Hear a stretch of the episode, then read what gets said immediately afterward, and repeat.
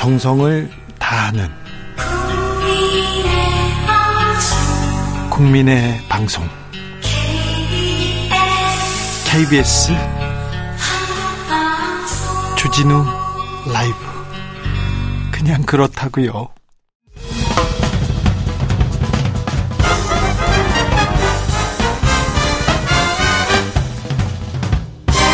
훅 인터뷰 민주당 이재명 호는 어디로 가는 걸까요? 검찰이 대장동 백현동에 이어서 위례까지 지금 수사 범위 넓히고 있습니다. 이재명 사법 리스크 또다시 불거졌는데요. 불거지면 질수록 또 이재명의 또 존재감은 계속 커지고만 있습니다. 아, 민주당 이재명의 민주당 어디로 가는지 더불어민주당 정성우 의원과 이야기 나눠보겠습니다. 의원님 안녕하세요. 네, 안녕하십니까. 전당대회에서 압도적인 이재명 지지 이렇게 얻었습니다. 이거 어떤 의미로 봐야 될까요? 그래도 국민들께서 네. 현재 윤석열 정권의 무능, 무책임, 무대책, 그다음에 여 집권 여당의 지금 난맥상 그 혼란상이 뭐 그게 치닫고 있지 않습니까? 네. 저는 뭐 1987년 이후에 집권 여당과 정권이 이런 정도로 무능력 무책임한 경우는 본 적이 없습니다. 아, 예, 그렇기 때문에 거기에 대해서 그래도 그래도 이재명 후보가 성남시장 경기도지사에서 보여줬던 그런 성과, 그의 유능함에 대한 어떤 기대감이 있지 않나 생각하고 있고 네. 민주당도 어쨌든 예, 우리가 문재인 정부 때 최선을 다했지만은 부동산 정책 실패 등 여러 가지 정책적 실패 때문에 국민의 마음을 얻지 못했지 않습니까? 네. 그런 면에서 정책적으로 유능한 이재명에 대한 기대, 그래서 당신과 민심이 합쳐져 갖고 네. 또 이재명이 예, 이재명 그 의원이 또 압도적으로 당선되지 않았나 생각합니다. 네. 투표 이렇게 좀 분석해 보니까 당심과 민심이 괴리됐다 그랬는데 괴리된 것 같지도. 전 그렇지 않았습니다. 예, 거의 뭐 권리당원들이 40만 명 이상이 투표를 했는데 네. 예, 그거 달라질 수는 없죠. 네, 네. 네. 그런데 음 아까 의원님께서 지적했듯이 윤석열 대통령 못한다 이런 의견이 많습니다. 좀 더 잘해라 이런 의견. 국민의힘은 싸운다 뭘 하는지도 모르겠다 이렇게 얘기하는데 음. 민주당은 전당대회 때 뭘 했는지 왜 비전을 보여주지 않고 민생 경쟁 안 했는지 모르겠다 이 얘기도 또 있어요. 아, 저도 그 면에서는 참 안타깝기도 하고 좀 답답하기도 합니다. 네. 예, 당의 전당대회가 당의 미래를 위한 어떻든 노선과 가치, 비전들 그렇죠. 이런 걸 경쟁해야. 되는데 네. 가치 논쟁이라든가 비전 경쟁은 없고 예. 반 이재명 예, 뭐 제가 보기엔 보수 언론이 씌워놓은 그 반 이재명 프로그램 갖고서 이재명 공격하는 걸로 끝났던 것 같아요. 그런 뭐, 측면이 있었어요. 예, 그런 면에서 경쟁 후보들에게 좀 아쉽다는 말씀을 좀 드리고 싶고요. 예, 거기에 대해서 이재명 후보가 민주당을 어떻게 끌고 갈 것인지 네. 어떤 정당이 돼야 될 건지에 대해서는 또 일관되게 또 이야기한 바가 있습니다. 네. 그렇습니다. 그러면 이제 이재명의 민주당, 이재명의 민주당은 달라져야 되는데요. 네. 어떻게 다를까요? 무엇을 바꿔놓을까요? 제일 먼저 이재명 예, 의원이 제가 자꾸 이재명 이재명 습관이 네. 되었는데 이재명. 대표입니다. 네. 네. 이재명 대표가 어, 전대 과정이라든가 당 그 대표된 이후에 일관되게 얘기한 게 네. 국민 우선 민생 제일입니다. 네, 저는 뭐 국민 우선이 중요한 것 같아요. 네, 이 국민을 모시는 민주당이나 민주당 의원들의 태도나 자세가 달라질 것이라고 좀 보고 있고요. 예, 그게 과거에는 민주당이나 민주당 국회의원들이 여의도 정치에 매몰돼 갖고 예, 이념이나 진영 논리에 갇혀 갖고 네. 국민이 원하는 걸 한 게 아니라 네. 본인들이 원하는 걸 해왔던 겁니다. 그렇죠. 예. 일부 예. 지지자를 위해서 본인을 위해서 이렇게 했다 이렇게 생각한 예, 거 아닙니까? 생각합니다. 예? 좀 그래서 그런 면에서 이재명 후보가 철저하게 국민의 민심에 토대를 둔 어떤 노선과 가치를 또는 정책을 만들어낼 것으로 보고 있고요. 예. 의원들에게도 그러한 것을 요구할 것으로 보고 있습니다. 네. 그게 어떤 실용적 민생 개혁의 방향으로 또 예산이나 입법을 추진해야 된다고 보고 있습니다. 야, 성남시장에서 그리고 경기도지사에서 일단 실력을 보여줬어요. 일머리를 보여줬습니다. 네. 그렇습니다. 자, 이재명 대표가 아, 강조하는 실용주의, 실용, 실용 우선, 이거 어떻게 실현될까요? 결국 국회에서 실현돼야 되는 거니까 네. 결국 국회에서 국회의원들을 통해서 이게 구현돼야 되는데요. 네. 중에 결국 입법과 예산 아니겠습니까? 예. 그래서 이번 정기 국회 때 이번 뭐 정부에서 예산안을 발표했지만 예산안의 문제점들을 우리가 철저히 예, 지적하고 예. 또 민생 예산들 또 민주당의 예, 이재명 후보의 어떤 노선과 가치에 맞는 그런 예산들이 반영될 수 있게 노력해야 될 것이고 네. 또 결국엔 제도화가 중요하지 않겠습니까? 네. 입법을 통해 갖고 예. 어, 그러한 것들이 구현될 수 있게 해야 되는데 예, 오늘 당 워크숍에서도 네. 의원들이 제안한 여러 가지 한 400개가 넘는 입법 과제 중에서 네. 22개를 선정해 갖고요. 민성 민생 입법 과제를 갖다 선정을 했습니다. 네. 그래서 좀 이걸 반드시 이번 정기국회 때 네. 관철하는 게 중요하다고 생각합니다. 예전에 문재인 전 대통령이 아우 당 대표가 제일 힘들다고 얘기했던 토로했던 적이 있는데 네네. 저 개파 갈등, 친명 패권주의라는 말도 나오는데 민주당 네네. 내에서 내 분위기는 어떻습니까? 저는 지금 뭐그 개파 갈등 이야기하는데 저는 뭐 이재명계라는 게 사실 없습니다. 정성호보다 그러게요. 이재명계 좌장이다. 네. 뭐 얘기를 하는데 그런 좌장 게 아닙니까? 아, 좌장 아닙니다. 좌장. 네. 뭐 이재명이 뭐 정치적 동지라고 하면 뭐저 비슷할 표현 비슷할지 모르겠지만 정성호 의원은 네. 조용히 혼자서 이렇게 그 연구하고 공부하시는 아, 분인데. 그렇습니다. 그래서 그 이재명 그 대표 스스로가 예. 소위 개파라고 하는 그런 어떤 예, 정치적인 그런 그룹들을 굉장히 싫어하고요. 네. 예, 민주당 구성원들 다 다양한 구성원들 다 만나고 소통하고 할 겁니다. 사실 그렇기 때문에 예, 개파 문제는 좀 문제될 것 같지는 않고요. 네. 예, 의원들과의 그런 소통에 기초해갖고 네. 의원들을 의정 활동을 좀 강화시킬 것이고 아, 의정 활동 의원- 강화. 의원들의 그 지역구 활동을 좀 더 철저하게 하는데 역할을 좀 할 것입니다. 네. 큰 문제 없을 겁니다. 아. 네. 성남 시절 시장 시절에 그리고 경기도지사 시절에 공무원들이 굉장히 고생했어요. 일하느라고. 네, 바로 그런 스타일입니다. 네, 네. 아, 이번에 네. 이재명의 민주당, 민주당 의원들이 열심히 일하는 모습을 보게 되겠군요. 예, 예. 저는 뭐 그렇지 않게 되면 네. 좀 그런 면에서 의원들의 의정 활동, 그 다음에 지역구 활동이 평가될 거라고 보고 있습니다. 네. 속보 말씀드립니다. 경찰에서 법카 유용 의혹으로 김혜경 씨 그리고 배모 씨 검찰에 송치했습니다. 이 계속해서 네네. 이재명 사법 리스크 때문에 걱정이다 이렇게 우려하는 시각이 있는데 어떻게 보십니까? 저는 뭐 걱정하지 않습니다. 이게 뭐 하루 이틀 된 문제입니까, 이게? 이미 윤석열 대통령이 3월 10일 당선됐고요. 5월이나 취임했습니다. 3월 네. 10일 당선되자마자 검찰, 경찰이 입장이 딱 바뀌었어요. 그러면서 지금 수개월 동안, 물론 그 전에 대선 과정 동안 얼마나 많이 봤습니까? 네. 그동안 수사 과정 다 유출했습니다. 사전에 뭐 허위사실, 아니, 허위사실 아니라 피의사실 공표했었고, 나온 게 뭐가 있습니까? 이재명 돈 받았다는 거 단 한 건도 나온 게 없어요. 예. 이게 저는 뭐 그야말로 먼지털이식 소위 말해 인디안 기우제 지대듯이 예. 나올 때까지 턴다는 정치 보복성 정치 탄압성 수사이기 때문에 네. 나올 수가 없는 거예요. 어거지로 더군다나 전당대 과정 때 전당대에 영향을 미치려고 발표한다고 했는데 지금 전당대 끝났는데 지금 또 얘기하고 있는 겁니다. 네. 뭐 이제 그런 그런 의미에서 사법 리스크는 저는 뭐 일부 뭐 저쪽 여당에서 만든 그런 악의적인 프레임이다라고 생각합니다. 네. 아니 배모 씨는 공무원인데 그 법인 카드를 김혜경 씨를 위해서 썼잖아요. 네네. 이런 거는 문제가 되는 거 아닙니까? 저는 뭐 그게 사실 이게 잘못된 관행인데 네. 전국의 수많은 지방자치단체장들 그다음에 그 법인카드를 쓰는 많은 분들의 그런 사례가 있을 것으로 보고 있고 아. 다만 김혜경 그 김혜경 씨는 그 사실은 몰랐습니다. 본인도 여러 차례 교육을 받았었고 아? 지휘를 받았기 때문에 네. 밑에 비서들이 그런 정도로 어떻든 법인카드 이용하는지는 잘 몰랐을 것으로 생각하고 있습니다. 네, 네. 알겠습니다. 자, 의원 이재명, 네. 이재명 의원이 됐습니다.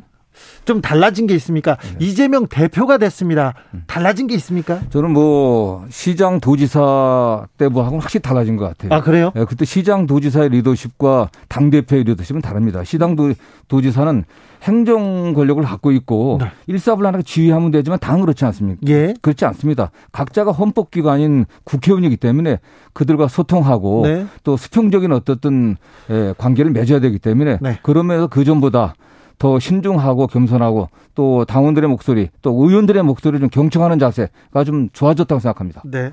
변수가 좀 있는데요. 네. 변수가 좀 있는데, 아, 국민의힘이 정부 여당이고, 네. 국민의힘이 정상적으로 활동을 할 때 이걸 돕기도 하고 비판을 하기도 하면서 이 야당 활동을 하는 거 아닙니까? 네 네. 그런데 지금 국민의힘이 어, 비상 상황에 빠져 있지 않습니까? 네네.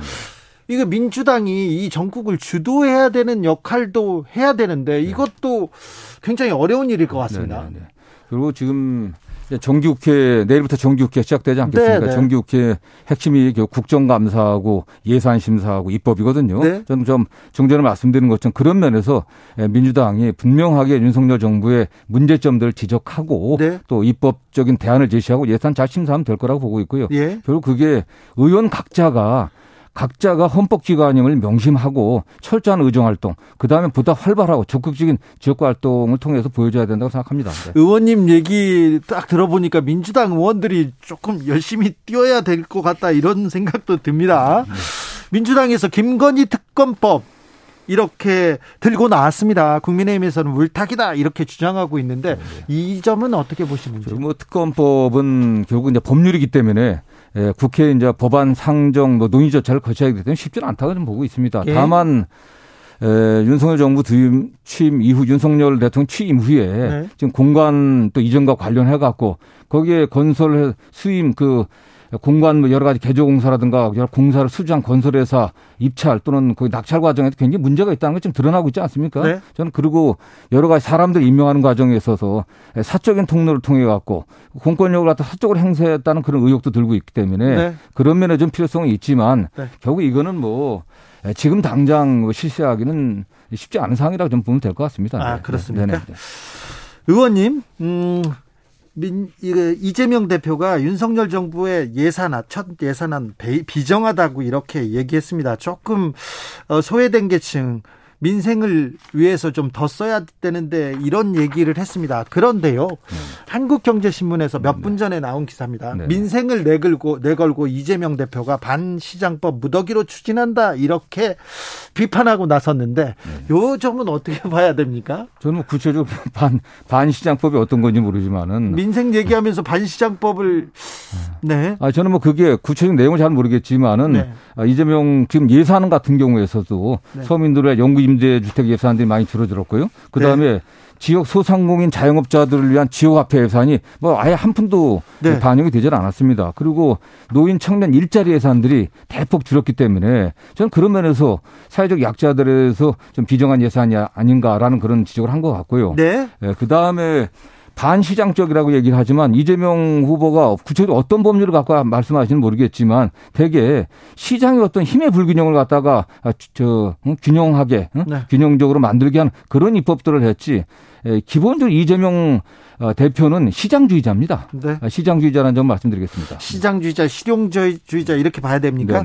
어, 법안 대부분이 지금 그 반시장법이라고 지적한 언론의 내용을 보니까 금리 폭리 방지법, 네. 납품 단가 연동제, 쌀값 정상화법 등을 이렇게 지적했는데 이 아니 좀 말이 안 되는 거 지금 그 지금 저 특히 제2금융권 넘어서 사채 시장의 고금리 때문에 네. 그 고금리에 그 족쇄에 걸려 갖고서 얼마나 그 많은 서민들이 파탄지기에 이르고 있습니까? 네. 저는 그 극단적인 선택까지 이르기 때문에 그 금리에 대한 제한이 그걸 그걸 반시장적이다가 변하는 것 자체가 이상한 거고요. 적정한 금리 수준이 어딘지 그 다음에 그 납품 단가 연동제는 더 너무나 필요한 겁니다. 이거야말로 중소기업에도 필요한 거고요. 근데 쌀값 정상화 문제도 마찬가지입니다. 지금 쌀값이 지금 쌀 경영하는 그 농민들이 파탄 지경에 파산 지경에 이렇습니다. 예. 정상시켜야 됩니다. 네.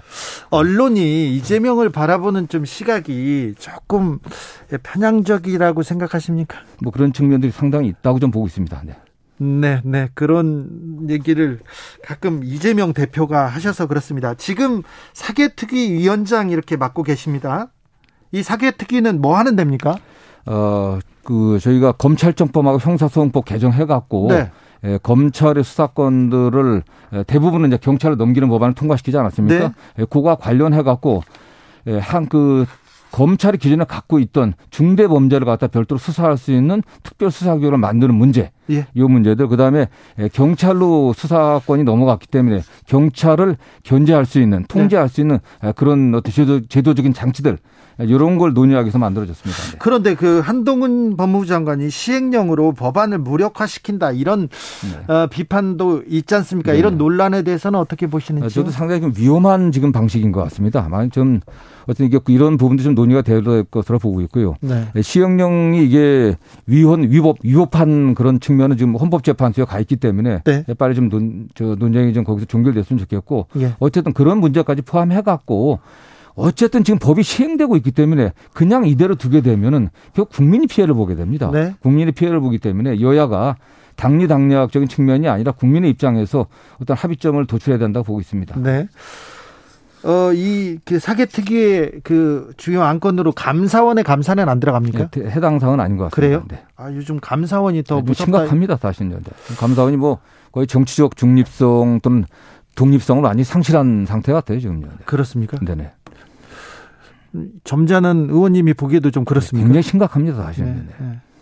야당에서 전- 그냥 전 비판하는 건 아니지 않습니까? 갖고서 문재인 정권에 관련된 모든 사안에 관련해 갖고서 전면적인 감사를 실시하는데 이런 전례가 없습니다. 더군다나 감사원장 스스로가 감사원이 문- 헌법상 정책 중립과 동장, 독립이 보장돼 있는 별도 기구에도 불구하고 네. 대통령 지원하는 뭐 보장 보좌하는 그런 기관인 것처럼 얘기한다는 이게 말이 되겠습니까 그게? 네.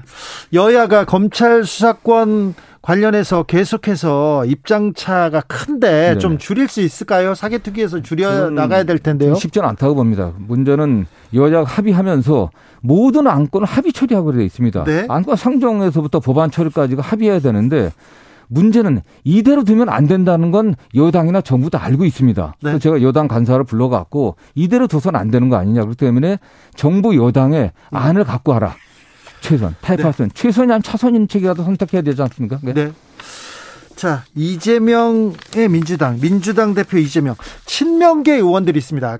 매우 가까운 의원들 네. 있습니다. 아주 뭐 옛날부터 있었던 대표적으로 정성호 의원이 있고요. 네. 여러 친명계 아주 찐친이다 이렇게 친명이다 네, 네. 이렇게 얘기하는 분들이 있는데 그분들은 앞으로 어떻게 정치 활동할까요? 뭐 그래서 그냥 뭐 지금 해오던 대로 네. 뭐 국회의원이 할 일이 많이 있지 않습니까 사실. 네. 그래서 뭐 당직을 만든 것만이 이 능사가 아니고요. 예. 저는 뭐 자기 적재적소에 당 대표로서 이재명 의원이 예, 필요한 분들을 쓰실 거라고 보고 있고 예. 뭐저 같은 경우도 뭐 이러저러한 당직을 맡으라는 제안이 있었지만은 뭐 제 적임이 아니기 때문에 또 저 더 잘할 분들이 있기 때문에 네. 저는 뭐 뒤에서 돕겠다는 게 말씀을 드렸고요. 다른 의원들도 네. 뭐 능력에 맞게 또 적성에 맞게 쓸 것으로 보고 있습니다. 그렇습니다. 네, 네. 의원님은 네 물러나서 당직도 안 맡고 네, 저는 뭐 그 적임자가 아니라고 스스로 뭐 안 한다고 했습니다. 네, 네. 여기까지 들을까요? 예, 예. 네.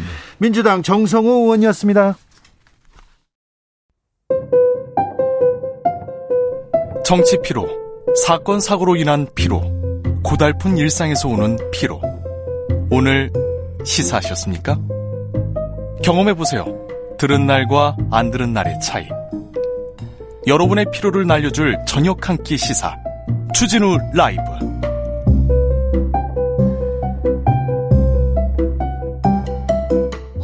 to the Batmobile.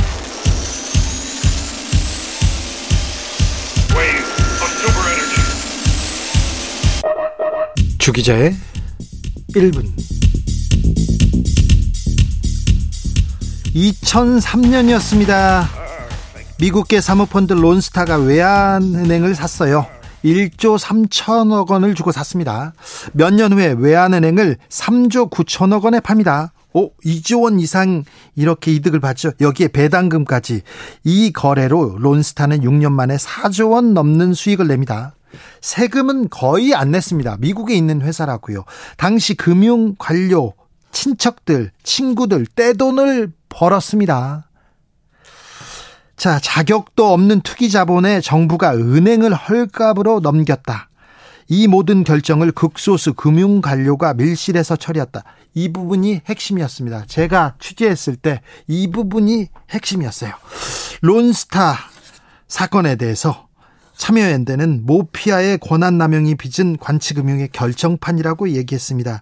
모, 모피아 게이트라고 얘기한 정치인도 있었고요. 외신에서는 한국 정부가 투기 자본의 먹튀 천국을 만들어줬다. 이렇게 비꼬기도 했습니다.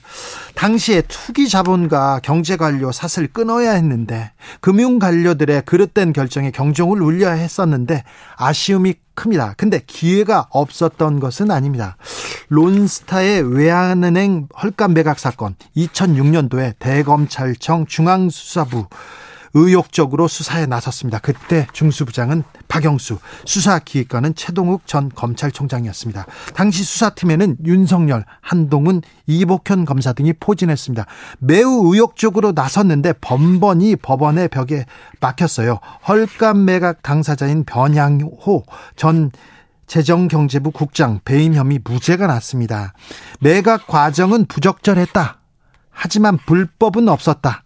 정책 결정을 처벌할 수 없다.